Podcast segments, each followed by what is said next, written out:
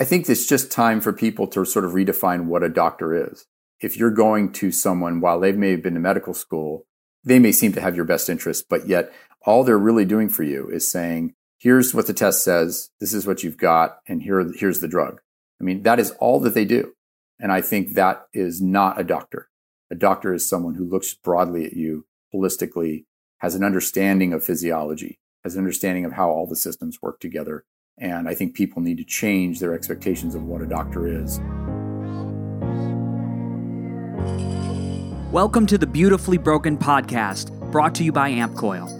I'm your host, Freddie Kimmel, and on this show, we discuss the common thread survivors share after walking through the fire, the practitioners making a difference, and the treatment modalities that deliver healing back into the hands of the people who need it most. Witness the inspiration we gain by navigating the human experience with grace, humility, and a healthy dose of mistakes. Because part of being human is being beautifully broken.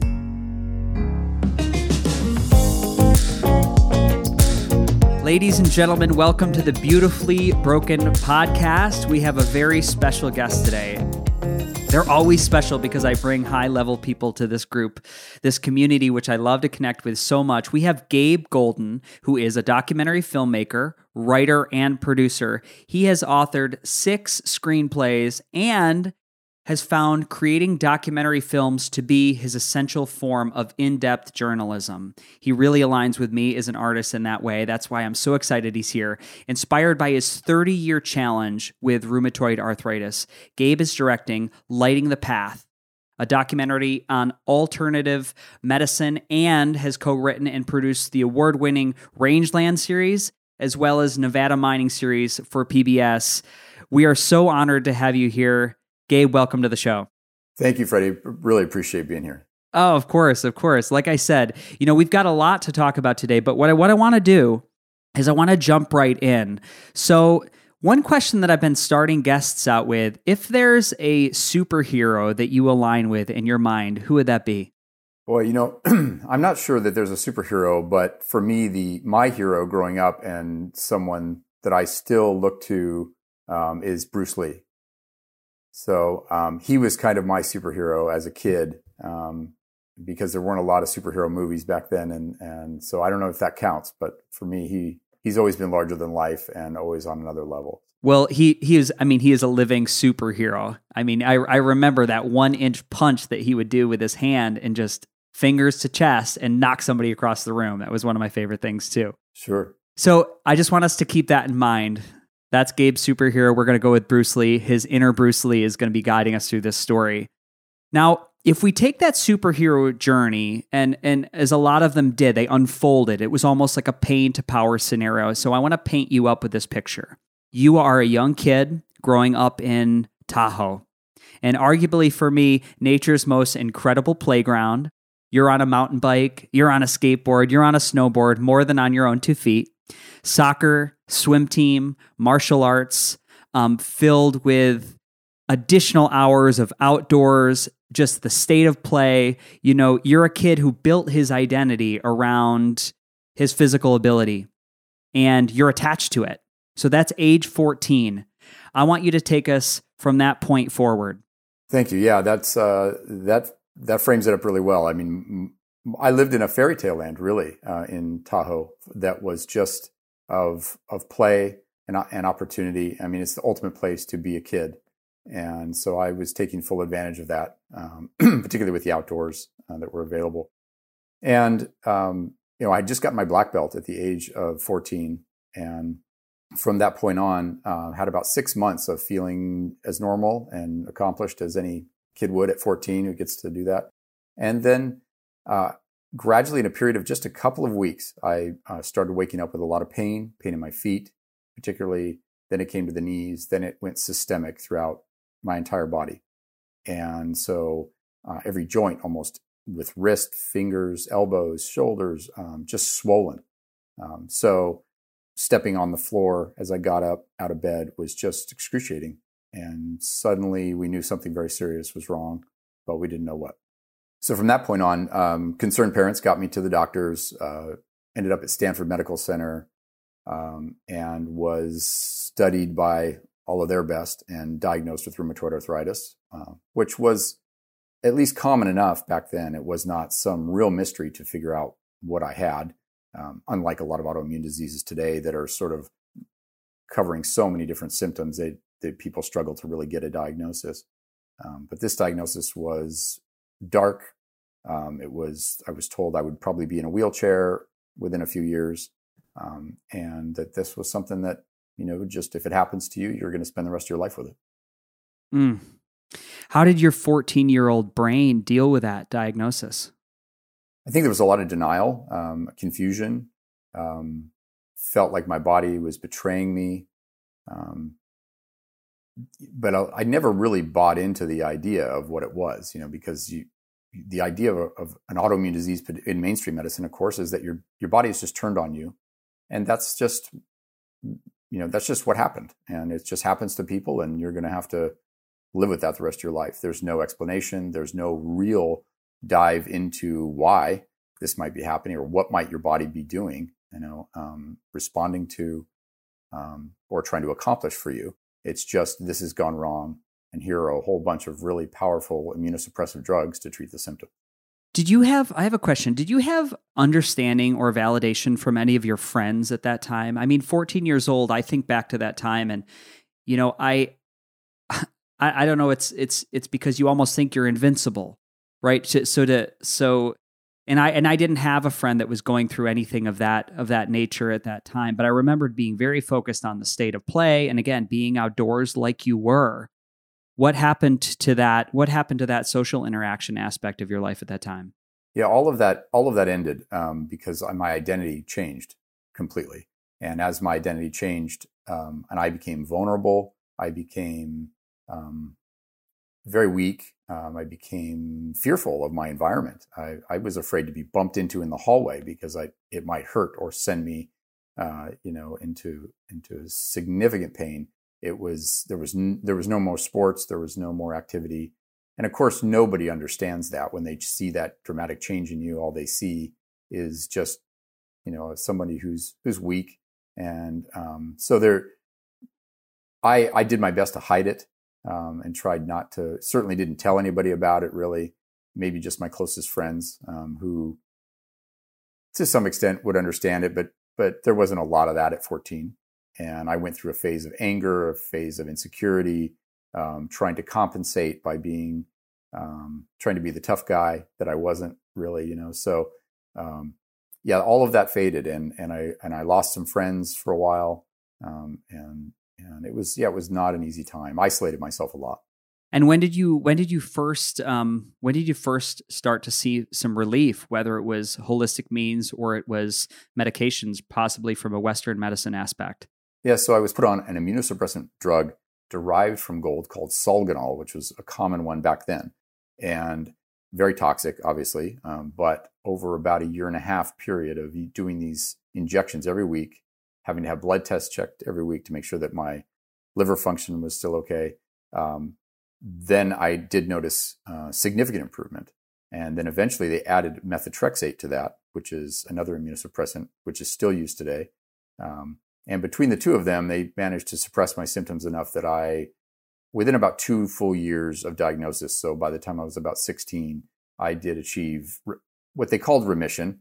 Um, there was still pain. I was still taking pain medications most every day anyway. Um, Aleve, you know, which was actually called naproxen at the time.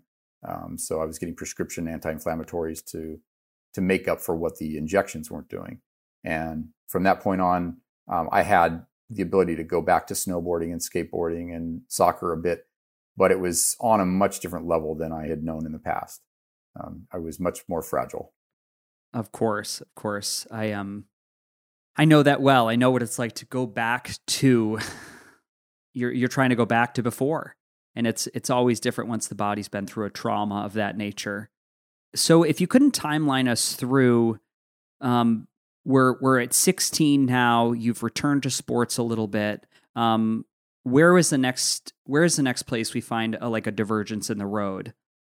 It's a long time. I, I spent the next 10 years on methotrexate, um, and you know kind of good phases and bad uh, where i just continued to try to do as much as I could. I was still completely wanting to identify with a lot of the physical uh, things that that really gave my life meaning and th- and enjoyment.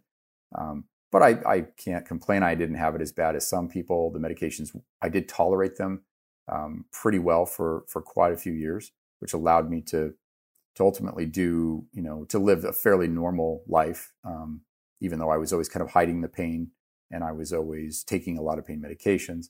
By the time I was in my mid 20s, I had um, gone to film school. I had moved to Los Angeles. I was trying to pursue film, and the symptoms uh, continued to just get worse and worse. And they were uh, now combined with side effects of the medications. My hair was falling out in big chunks. I had liver pain, severe fatigue, um, just a whole variety of symptoms. And uh, as I went into the doctor with this concern of, of these side effects, as well as um, what I had dug up with research on maybe some alternative ways to approach this with regard to diet, uh, maybe even an, a theory that infection was triggering autoimmune disease. I took that into the doctor, the rheumatologist, and he was not interested in that at all. He just wanted to up my medications, give me more cortisone.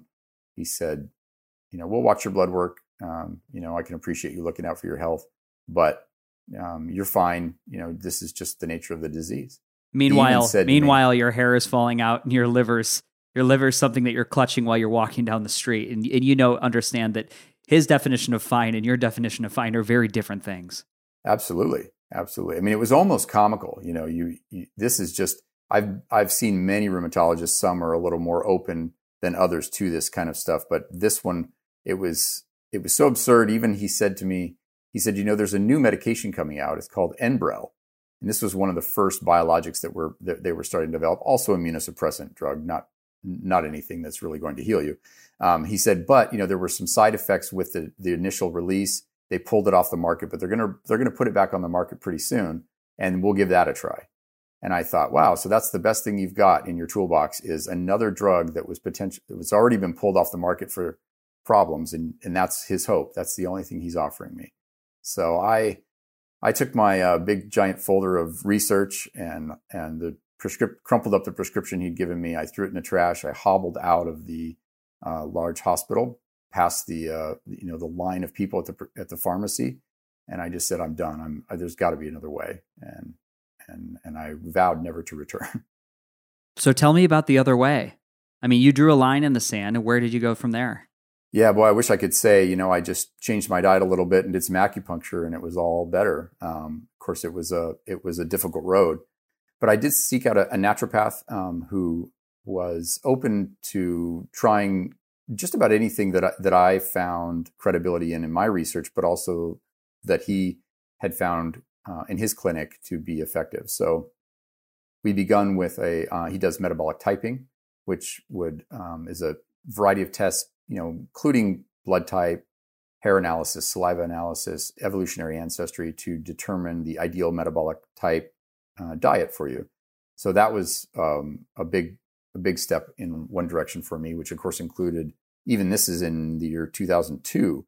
He was advocating gluten free, uh, staying away from soy products because the protein was potentially the same as gluten, um, cleaning up the diet completely, detoxification. I did a lot of detoxification um, with teas and herbs, and um, but we also implemented um, a low dose antibiotic protocol. Uh, there's been a tremendous amount of research by a rheumatologist named uh, Dr. Uh, Thomas McPherson Brown, who had done tests on minocycline for patients with rheumatoid arthritis, and he he had incredible amount of research that, of course, no rheumatologist had ever um, showed me or seemed to be aware of. So we tried this low dose antibiotic protocol, which was only three days a week of a low dose antibiotic, in addition to diet changes. Of course, as I got off of the methotrexate and um, all the other medications, the side effects of those of those things um, went away quite quickly. But I my immune system seemed to surge. It was like it had been suppressed for 15 years, and now it was just gonna it was just unleashed and I was miserable. Every joint flared even worse. I was pretty much bedridden, um, could just barely get around. Uh, but it didn't take too long before I found a balance there by by I think the the diet changes and things were just allowing me to to know that maybe I was going in the right direction. Took about six months total, and then I started to feel significant relief. By nine months, I was running from my apartment to the gym and I had a complete recovery. So, of course, I thought I had done something really remarkable and that I had beat this thing. And of course, there was there was a combination of anger with that as well because I had you know sacrificed a lot of years, and here was another path that I'd walked and had this dramatic result. Now, this dramatic result lasted about a year, and had had my life back and was pretty confident that it was going to stick around. When the pain returned, the pain returned in my knees, no other joints ever again, really. It was just in my knees. And it would kind of go from one knee to the next. And it was real severe, um, but it was just the knees. So I knew that we had accomplished something. Um, so from that point on, the next decade was just two steps forward and two steps back of exploring all of these different modalities that might get me to the finish line. I want to go. I want to go back for one second. Now, there were two things. Now, you find you you found space in there. You said to per- pursue a film career as a documentary filmmaker in L.A. Right. I actually well, actually went to uh, to LA to um, film school. I studied screenwriting, film production, and acting. I and when I got to LA, I was pursuing acting and screenwriting mostly. I had worked on as a production assistant on some different sets, but um, my passion really was acting and screenwriting unfortunately, as the symptoms got worse, I did a lot more writing than than going to auditions. Once things got really severe and I wasn't able to work for a temporary period of time, I moved out of Los Angeles home to my um, to live with my parents in Tahoe at the age of 32. So that was uh, humbling, and uh, and so that put the put the brakes on that career in LA but began a relationship with my father who had a little bit of background in television. We had some connections with the PBS affiliate there. And so we began developing programming for the PBS affiliate in Nevada. And that began the documentary journey, as well as the desire to start filming my own journey uh, as I as I went through it. Incredible. So if so if I if I if I timeline that back, it was it was the antibiotic therapy, the low dose antibiotic therapy, therapy that you think eliminated a majority of the RA from it seems like some of the bigger joints in your body and isolated isolated it to almost just the knees. I, I do believe that uh, that it was very effective. It's hard to know how effective was the antibiotic as opposed to the dramatic diet changes, detoxing the body, um, and um, a variety of herbs that I took as well that are antimicrobial. But I do believe that you know what was interesting about it was that my progress followed the research um, almost exactly. You know, it was like people would get on these antibiotics and would have Herxheimer's for two, three months. You know, just severe flare-ups, and then they would gradually get better. Um, and most people got significant relief. Not everybody got cured, but there was something significant happening there. I had it's it's it's you know I didn't I didn't realize this until we started having this conversation, but literally, you know, in 2001 I had moved to New York to pursue acting a month after September 11th, and I remember how stressful it was walking around the city, and you know the the city was in a state of chaos, and and you could feel it was palpable um, the fear and this waiting for the subway, every crash, every horn people would jump September 11th. You know, it, it's this is probably I moved probably four weeks after the event. The city's still smoking. The sky is filled with hi- helicopters at night. And I remember going out and looking for a job. I had very little money.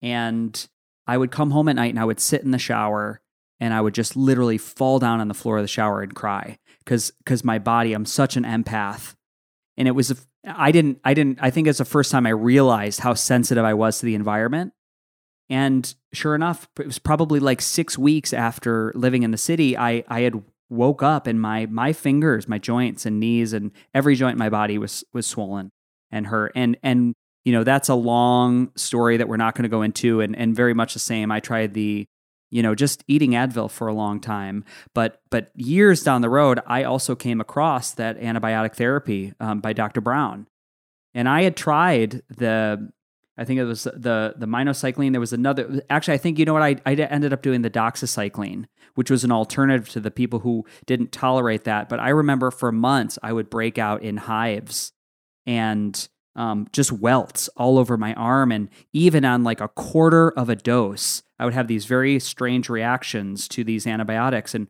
whether it was killing something and it was my body was trying to let go of it, or it was an allergic reaction you know, I did start to feel better after about a year, year and a half.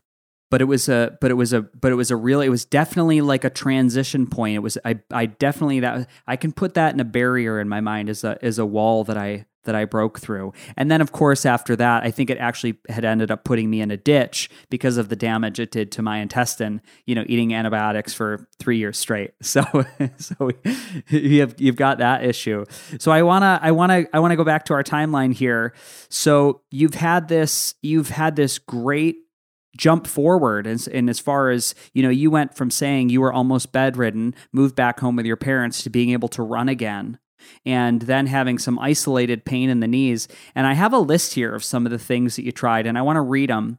And I'd like to go down and just, just I want to give people perspective. So I had the the list that you had, had delivered: various diets, vegan, fasting, paleo, ozone injections, antimicrobial herbs, supplements, IV antibiotics, acupuncture, chiropractor, NET or neuro emotional technique, meditation, energy healing, Reiki and reconnective healing, microcurrent therapy, UVB blood therapy, vitamin IVs, earthing and grounding mats, and finally, biological medicine and somatic healing. Now, that is a list. right. And there's probably more too, more that I could add to that. But yeah, those are the, the greatest hits. Yeah. And now, if if you can you look at this list and say, you know what, Freddie, I know there's two or three of those that that really did move the needle for me. Well, of course, diet is is such a, a big foundation of it, right? I mean, you you do have to find what's optimal for you, what's also something that you're going to to follow.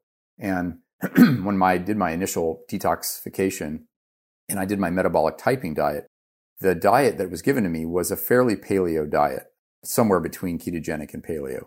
But at the time, I was really getting into all these different gurus and listening to all of these different people. And many of them were talking that were, were vegan and they were saying this is really the optimal way to heal. So I sort of did that diet without any animal proteins. And within about four months, I had lost, I was already lean. I lost about 30 pounds of just whatever muscle I had on me. And I got weaker and weaker. Um, my hormone levels really plummeted. Went back to my doctor that I was seeing at the time, who had initially done this metabolic typing test, and he said, "What's happening to you?" And I said, I told him what I was doing, and he said, "No, no, no, no. Your your metabolic type is one that needs animal protein. It's how your body builds itself." You know, he said, "Doesn't mean you don't need to eat a lot of vegetables." He said, "But it, you can't, you cannot process and build your body uh, from amino acids in just vegetables and beans the way that maybe somebody else whose metabolic type is ideal to be a vegan can. And so that was a huge lesson and a huge step when I began to incorporate animal proteins in. I began to feel much better. My hormone levels returned. Um, and that was actually just within that range of a couple of months when I had my initial breakthrough. So that was a huge piece. And so, of course, I've refined that over the years, what I think works. Um, but but I but I find that really keeping it low carb and and fairly paleo, a lot of really healthy fats, really works best for me. And then yeah, there's a whole a whole bunch of other stuff on that list. I know. I know, and then there's there's so many other ones, and and you know I'm going through this list, and I'm I'm actually you know what my my eye does to this list is it I see dollar signs. Yeah, you you're either call, you're either seeking the compassion from a naturopath who's willing to treat you at, at just at cost or or maybe for free if, if they're really in that position they can do that um, of course when you're barely working you just don't have much to get to give you know in terms of what can you pay for you end up going into credit card debt just to pay for treatments um, and these are all exploratory even though they are non-toxic you know they may not hurt you they don't always help and so that journey was, there were things that were um, like microcurrent therapy, which was fairly expensive. Um, I noticed significant results with that, but it was only if I did it really consistently, three or four times a week, and that was just too expensive to do, and the machines themselves were too expensive to own. What does that look like? What's an investment? Like, what does a microcurrent therapy cost? And, and can you explain it to somebody who doesn't know what it is? Sure. I mean, it's uh, I, it is similar to pulsed electromagnetic field therapy, PEMF therapy, which is more common now. Uh, microcurrent, uh, I think, though, operates a little differently in that it's just it's sending uh, energy through the meridians of the body to uh, light up the mitochondria and provide extra energy. And if you target that, you can do systemic treatments. You can also do treatments that are targeted specifically on the knees. That was what I was doing. And I was noticing dramatic uh, results of, of, um, of an anti inflammatory effect. But that also was temporary because it seemed like it was just moving that inflammation for me, but it wasn't really solving the underlying problem. Um, so, of course, a treatment would cost me $120. Machines were way too expensive to buy on my own. And you know you run out of money pretty quickly. But that was one that I knew uh, seemed to have an effect. Yeah, I know I can see how those can be cost prohibitive. So we're at this place where you've essentially eliminated everything aside from this alternating knee pain and then you come to the center for biological medicine and and and you've quoted as here as saying it was some of the most effective treatments you've received on a broad scale those things being PEMF lymphatic drainage, hyperthermia, colonics, ozone, Zeel injections and foot baths, sound beds, and biomats. Can you speak to some of those? Sure. I mean, what was what's incredible about uh, about um, the American Center for Biological Medicine, which is where I went for um, for treatment, is that for a week time, a one week time, they would treat me every day with all of these things, and so they're hitting you pretty hard. Um, so it is hard to know exactly what your what treatment may be more effective than another treatment. But the goal, of course, is just to to cleanse the body and then optimize each system within the body. Biological medicine isn't about really the disease as much as it's about optimizing the performance of the body on every level. And so they really um, make the effort to understand what each system is doing, how they're working together, what system's the most compromised, what system has the most power. And they optimize the system that has the most power to help compensate for um, parts of the systems that aren't. And then they do treatments such as lymphatic drainage, for example. If your lymphatic system is congested, which almost anyone with chronic illness has a congested lymphatic system, you you get this opportunity to open up a lot of channels of elimination, um, optimizing the liver function, optimizing kidney function, digestive function, hormones. You know, you you can cover all of these bases, and they also have really advanced diagnostics, which are measuring things that I had not had measured before. So, and again, just for the people who don't understand, can you just explain the lymphatic system? I could try. Sure, it's um, you know, it's it's it's certainly the the most uh, underrated uh, system in the body. You know, I, I think it's a it is there. You have lymphatic vessels below just below the skin surface throughout your entire system, and you have many of them that are concentrated around you know your neck and shoulders and your armpits and your groin, where you have, and of course the digestive system around uh, around the abdomen, full of lymphatic vessels. And if those things are not moving, um, then they that is one of the most effective ways of detoxing the body. And things can build up and it can just become like concrete in there. And especially when you have chronic illness, because movement is really the only way that you can move the lymphatic system. It doesn't have its own pump like your cardiovascular system does. So movement can be difficult when you have chronic illness. So treatments that actually help move the lymph system. There are also a variety of, of home things that you can do hot and cold showers, castor oil packs, um, skin brushing, things like that can help move the lymph system once you kind of get things going. Um, I, I think that that's a, a really, uh, like I said, underrated uh, system that needs treatment. Yeah, I agree. I just want to go over that list that you said because I know, like you said, some of these treatments are incredible and they do work, but they are cost prohibitive. And there are people out there that do need an alternative. So I know you said lymphatic brushing. I know you said lymphatic drainage. That could be just jumping up and down on a rebounding trampoline that you can get off Amazon for $199. I know also an infrared sauna can be very good for moving and sweating and just starting to move. But you are really, when you're in that state of chronic disease, it's fighting that desire to live on the couch and be a nomad and seclude. And really, what your body wants to do, even though it doesn't feel natural, is getting out and jumping around and getting that lymphatic fluid the way it moves. Because I, I think um, I'm pretty sure there there is no pump for the lymphatic like there is the blood vessel. That it is done through rebounding, through gravity, through movement up and down off the ground. Yeah, exactly. I, and I think in you know you can hopefully if you do do a lymphatic uh, treatment or two at say at a clinic, I think it can be an initial a great way to start to sort of move that that sludge that might be building up, and then you can really take it on your own and do things from home, and would not need to go in and you know over and over again and spend a lot of money um, on this on this type of treatment. You know, there's so many things you can do on your own too that don't cost things. You know, it's it's really hard to measure um, in the areas of alternative medicine the things that are that are most effective as far as treatments that could be very expensive or they can be very um, time consuming they can be painful. You could be traveling across town to go to a certain physician or practitioner and have something done. And how effective that really is um, compared to say a dozen things that you can do on your own that don't really cost anything whether that's changing your diet cleaning up your environment all of the products that we use you know, having a med- meditation habit or whether it's journaling, finding a creative outlet to distract you a little bit from your illness. Um, there are certain supplements, you know, that can be very effective.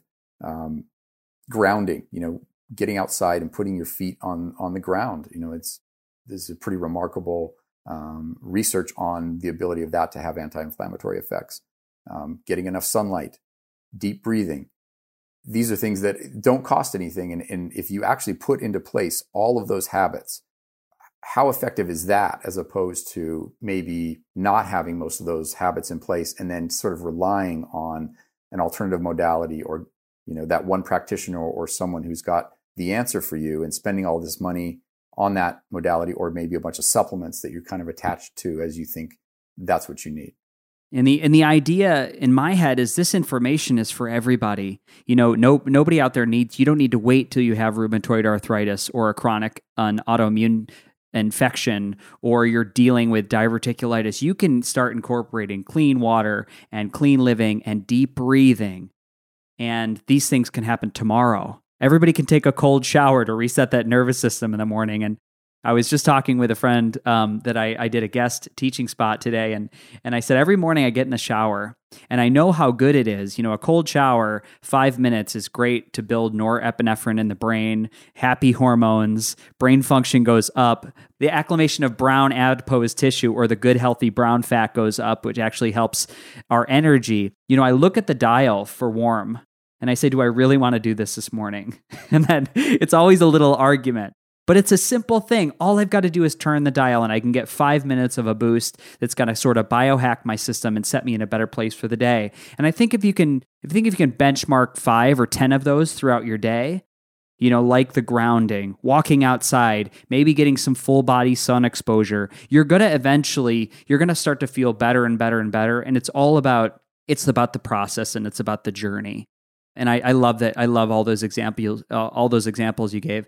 Now, you said this basically so biological medicine you being at the center which really was starting to make a big difference for you um, it played out over two years and you had marked down that that was visiting every three months for one week as well as doing some homeopathic remedies can i ask um, can i ask just what those what, what's that financial investment look like if somebody's looking to go down that road for me, it was it was out of reach. It wasn't something that I could afford, and I was fortunate to be able to do trade out uh, with the center for um, film work.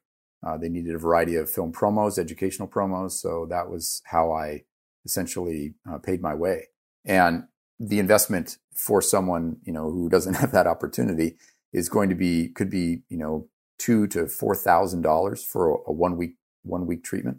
But when you put that in context of an entire year, let's say you go four times a year and you're spending fifteen to twenty thousand dollars, if you get a dramatic healing in a year, or you get significant results as opposed to um, copays and what your insurance may not cover with mainstream medicine and these I mean, while insurance covers a lot of mainstream drugs, you're still dealing with, um, you know, potentially thousands of dollars of expense. So it's not that's that's not something that's easy to do. But again, um, I'm not sure that everyone needs to go down that road. You know, in terms of that many different types of treatments all at once. I certainly encourage it if you can, because I think it's going to be your fastest route, especially when you have really good doctors who are looking so broadly at all the systems and they're looking at really advanced diagnostics. They can sort of narrow down not only what treatments you need when you're there, but what you can do on your own and what might be most effective. So um, but like I said, there's um, there are other things that you you know certain specifics within that. Say it's hyperthermia or it's lymphatic drainage that you might be able to do without having to go all the way to a biological medical center. Um, just kind of knowing those two might be really optimal for you. Maybe once you've had one consult uh, with the diagnostics to get an understanding of really where you're at. And and is there a, a center that we, you would send people to in the in the U.S. proper? Is there a, a center or two that you would recommend for biological medicine specifically? Yeah, uh, the American Center for Biological Medicine in Scottsdale, Arizona, uh, is where I've where I've gone. Uh, they also have a sister clinic that they've opened in New England. So um, those are the two that I am most familiar with, uh, and I would recommend certainly. So you've at least got one on the west west western part of the United States and the eastern part of the United States. And do you know, f- from my mind, I don't. Is there much of a difference between biological medicine and what would someone would call, per se, a, a functional medicine doctor? I think there, there's certainly similarities there. Uh, biological medicine probably would claim that they're going a little further uh, with technology. Both functional and biological medicine are looking at all systems. I would, I think, all systems of the body, or they're trying to look very holistically um, biological medicine really utilizes a lot of technology, uh, technology that um, has been pioneered a lot of it in Germany and Sweden. Um, so you've got diagnostics like CRT therapy, which is contact regulation thermography. Um, they've got um, pulse electromagnetic field therapy, Valkion therapy, which is uh, singlet oxygen therapy. Um, you have ionic foot baths, you have hyperthermia, you have ozone. You, you start adding up all of this, and you've got a lot of weapons to to use. Um, and I think they really probably just focus more on utilizing that technology more than maybe just functional medicine. Yeah, it's it's it's basically again, it's like a superhero's cave if they had all their things to put them back together if they were in a, a horrendous fight against evil. Right. that's that's the way I look yeah. at it. And unlimited funds. So and and when you're even saying those things, you know what cues up for me, I actually have I have a lot of tech in my home because through my journey, I have I have looked at the figures and I've looked at the at the prices and there were definitely times along the last 10 years where I've made the decision to buy some of these things. Like I have an ozone machine. You know, I have a hypoxic breathing machine that fills up a 100 ga- uh, bag oxygen bag and I can do cardio on that and super oxygenate my system. You know, I've just purchased in November I purchased my uh, an AmpCoil which is a biofeedback bioresonance pulsed electromagnetic frequency device, which that's been a game changer for me in shifting the paradigm. It's one of those things that's it's it's put it's put a treatment that I would you know for the last 20 years I would have definitely needed to go to a practitioner, but it's something now that it sits in my living room and I'm having I'm super excited about it. I don't want to say too much about it cuz I'm 2 months in, but but so far it's been it's been pretty amazing for my journey. I will I will say AmpCoil is uh, something I'm familiar with. I've I've been very fortunate to have met um, or spoken with the AmpCoil team, and they are extraordinary people. And really, there is so much heart in all of them, and you just get this sense that their mission is is so authentic and genuine that they just want to to heal people, to help people, and yet the technology that's been developed is by some extraordinary people. Um, these machines are like nothing I've ever seen. Uh, so I think AmpCoil may very well be um, a whole nother level of utilizing technology for healing and something that can empower patients where they don't have to go to clinics, uh, you know, constantly or are limited to only having this technology in places that are hard to get to. So uh, yeah, that's that's some they're an exciting company. Yeah, it's it's a really is you know the more I get to know the people and the and more the the relationship builds, it it becomes less about a device company and more about a community. you know, one thing I know is I can I can get on six days a week, and I can get a hold of someone from the support team that knows the science right down to the very bones, or I can get on a community call with a hundred other people that are owning it and just hear stories. You know, these crazy stories of women with with daughters who had had a seizure every day for two months, and they they go through this series of um, vibrational journeys, and their daughters don't have seizures anymore. Or you're having three or four members from a family that were bedridden back to work, and and that's pretty much the talk, and that's that's what you hear from this community. So, uh, you know, that's just another thing to keep in mind. I think for people as they're looking, if if these stories and these experiences speak to you, there's there's a way for you to get better. There's a way for you to up level. You've just got to get out there and do your research. And and one thing, you know, like you did, Gabe, that was so bold is there was a time when you just you told your doctor to stop talking and you and you went you went somewhere else. You went somewhere else and you started asking different questions because you were tired of the answers you were getting. And I just think that's just such a, you know, that's the hero's journey. You know, it took a lot of courage to do that, especially at the time when, you know, I know now I watch the TV, a biologic that is a an immune suppressant every commercial that's uh, you know every eight and a half minutes you see someone running down the beach doing cartwheels throwing their grandchild up in the air when I first went through my inflammatory journey, I asked for the drugs that I saw advertised because I wanted to be the person on the beach throwing the kid. I didn't want to be the person sitting in the chair feeling the pain I was feeling. And and it's it's just not the way it is. You talk to those people in real life and they aren't doing those techniques. They're not they're not cartwheeling.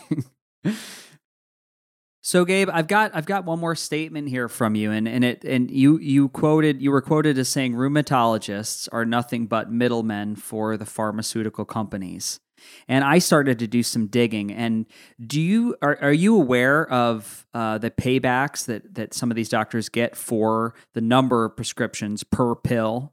I you know you're probably more aware of the specifics. I uh, when I begin to just get into how medical schools are funded by pharmaceutical companies and and and the kickbacks that I do know about it get so angry that I just sort of tune it out, you know. But um yeah, no, it's just a um you know, it just it's it's I started to get into it and it was just so it was just so frustrating. You know, A, it's not going after the root cause and B, it's you know, there's we're almost plugged into the system just like the matrix you know, we're feeding the machine and I think I think it it this information isn't out there so easily, so readily available because it, you know, it it upsets the natural order of of things that have already been put in place by the pharmaceutical industry. Yes, absolutely. I think um, I think it's just time for people to sort of redefine what a doctor is. You know, I mean, if if you're going to someone while they may have been to medical school and they they may seem to have your best interest, but yet all they're really doing for you is saying, here's what the test says, this is what you've got, and here, here's the drug. I mean, that is all that they do. That I've been to many, many rheumatologists, and I'll even kind of challenge them and try to get them to open their minds a bit. And they're just, there is just no acknowledgement that there's really anything else that you can do. And their only tool, after all those years of school, is just to prescribe the same drug to every single person, or maybe they prescribe, you know, two of the same drug. I mean, it's just that's that's all they do, and I think that is not a doctor. A doctor is someone who looks broadly at you, holistically, has an understanding of physiology, has an understanding of how all the systems work together. And I think people need to change their expectations of what a doctor is. And I think until we do that, mainstream doctors are still going to continue to just treat people the way that they do. I couldn't I couldn't agree more. Gabe, so you're working on a documentary right now called Lighting the Path. Could you tell the audience a little bit about that that film and and and what it's going to bring forward? Yeah, thank you. It's um, been a, a, very long project. Uh, started with me filming myself as I could uh, in the beginning of my journey. Uh, then, as I um, as I got some progress and started to really see that there there was a light in the dark uh, in this journey, I knew there had to be other people. And as I began to encounter those people, particularly ones that I felt were really aggressively pursuing alternative medicine or other other paths, I wanted to tell their stories. So we're telling uh, several stories of, of people who are determined to heal, um, people who have walked a long, a long journey, and hopefully, they sh- as they share their insights, um, we are saving other people the time of having to go down the exact same path, blazing a trail that others can walk. You know, healing is a very individual experience. I always wanted the, I always loved the idea that I would just get better and then I would have this recipe and I would say, this is what worked for me. And so this is probably what works for you. There are, there's, you know, there are certain universal things we can all do. And I think there's a lot of lessons in learning from other people, but your, your journey is going to be your journey. And most people with chronic illness, while we take a lot of steps with diet and we take a lot of steps with alternative modalities, one common thread seems to be everybody has to go within and you know you journey within and look at your own emotions and your past and your relationships and your state of mind and your attitude you know which just to me is is probably the most powerful piece that we all seem to wait till the end uh, to explore and i would encourage everybody to start there you know start with the power um, not only of believing that you can heal but nurturing that power um, and understanding what you know your physiology is capable of based on where you are at psychologically. Mm, beautiful. I'm I'm fist pumping over here if you guys can't see it. And I I would imagine that Matt Damon and Ben Affleck are not sponsoring your documentary yet. Boy, I wish.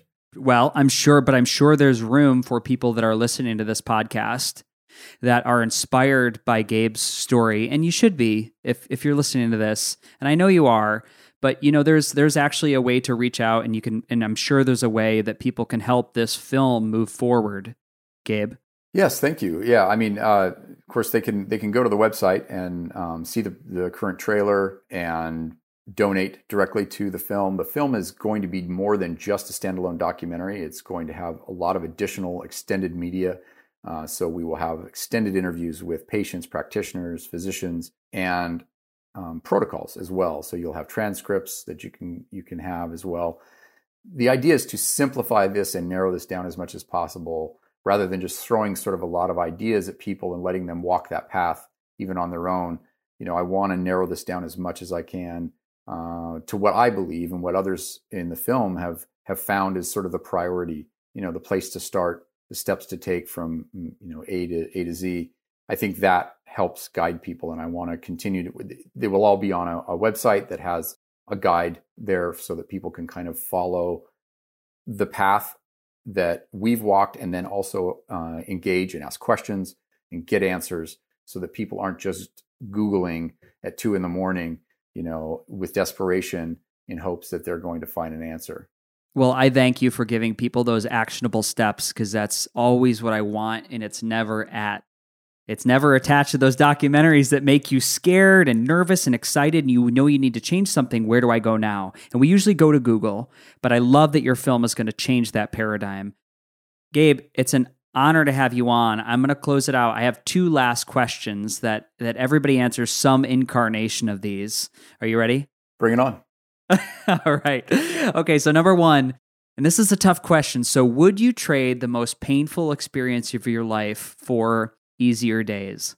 Yeah, that's a tough one. Um, because I know that the path I've walked has made me who I am. Um, I know that there's a lot of quality. I know that there are a lot of qualities that I've acquired along the way, probably more compassion for other people, a, a desire to really help other people. Um, that purpose has given me a lot of fuel, um, given me a little bit different identity uh, than I probably would have otherwise had you know, I do try to look at all the positives that have come from from this. Um, but it's also not a path I would recommend just to get uh, yourself to a greater perspective uh, on life or to become a better person. You know, I ultimately had to see my illness as a ladder to sort of a greater version of myself rather than resisting the illness and trying to hide it or ignore it. You know, challenges discomfort, there is growth there. Um, we often don't want to face that and we don't want to really dive into what the meaning is in adversity that we face. But I think that for me, that was been the most rewarding way to approach it um, was that you're there's a light in the dark, and you you need to nurture that. And ultimately, from there, well, to back to your question, would I trade that experience? It's it's it's tempting to sometimes it's tempting to say yes, you know, because I mean, who would I have been without 30 years of pain and discomfort and you know financial challenges and you know but this also were these were the cards i was dealt so you know and if these are the cards you're dealt play them the best you can rather than um, kind of just wishing you had a different hand that's beautiful so my last question is is what does it mean to you because this is the podcast what does it mean to you to be beautifully broken? I think that there's beauty in adversity and in challenge because within challenge particularly something like a chronic illness you are forced to to go within to evolve and grow. And a huge part of that progression is a spiritual growth at least it has been for me. And so to be beautifully broken to me means to find meaning in that challenge or in that adversity. You know you have you have that choice. You can you can resist it and say why why me and not really dive into it. But i think there's a much bigger broader meaning in the things that we face. And and ultimately there's a a, a beauty and an and a progress and, and a growth that we will get from walking that path with the intention of finding meaning in it and I think there's there's really no other way to do it that's that's going to result in a, a healing without doing it that way. Gabe, um, thank you so much. Heartfelt, a heartfelt thank you. You know, you've you've led the path. Not only that, but you're documenting it. You're leading you're leading by example and i know i know there's people that, that are going to listen to this episode they're going to be inspired can you give us one more time the website where your documentary lives. Yes, thank you. Um, it's uh, goldenfilmproductions.com. Gabe Golden, you are the perfect example of Beautifully Broken. My friends, this episode of the Beautifully Broken podcast was brought to you by our sponsor, AmpCoil. Thank you guys for tuning in. Now, if you enjoyed today's show, head over to iTunes or Spotify or Freddie Set Go and you can leave a review and you can grab a download and you can subscribe. When you do that to this podcast, when you leave us a five star review, you help spread the message and you help more people connect with this content. Now, if you want to connect with me, shoot me a message on Instagram at Freddie Set Go. And you can send me a request for a topic or a guest or somebody you want to hear interviewed on the show. My friends, that's it for today. Our closing The world is hurting and we need you at your very best. So take the steps today to always be upgrading. And remember, when life is pain, that can be a fact. Putting the fractured pieces back together is a beautiful process. I'm your host, Freddie Kimmel. This is the Beautifully Broken Podcast. Namaste.